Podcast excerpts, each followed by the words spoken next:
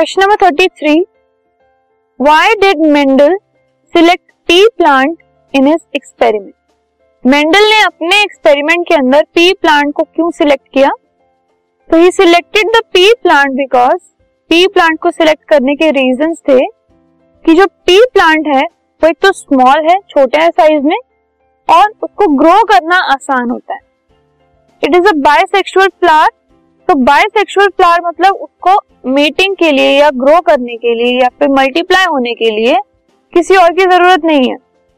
Self fertilising in nature, अपने आप को फर्टिलाइज करके वो मल्टीप्लाई हो जाता है, तो उसको इंक्रीज करने के लिए नंबर में उसको किसी और चीज की जरूरत नहीं है, किसी और ऑर्गेनिज्म की या फिर किसी अपने काउंटर पार्ट की जरूरत नहीं है, वो अपने आप से फर्टिलाइज होकर मल्टीप्लाई हो सकता है।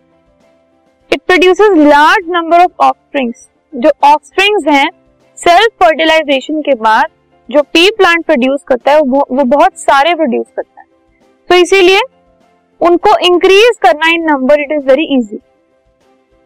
Life cycle completes in only one season, इसको एक ही सीजन लगता है अपनी पूरी कंप्लीट लाइफ साइकिल को कंप्लीट करने के लिए। And it is available in many contrasting characters, बहुत सारे कॉन्ट्रास्टिंग कैरेक्टर्स में ये अवेलेबल।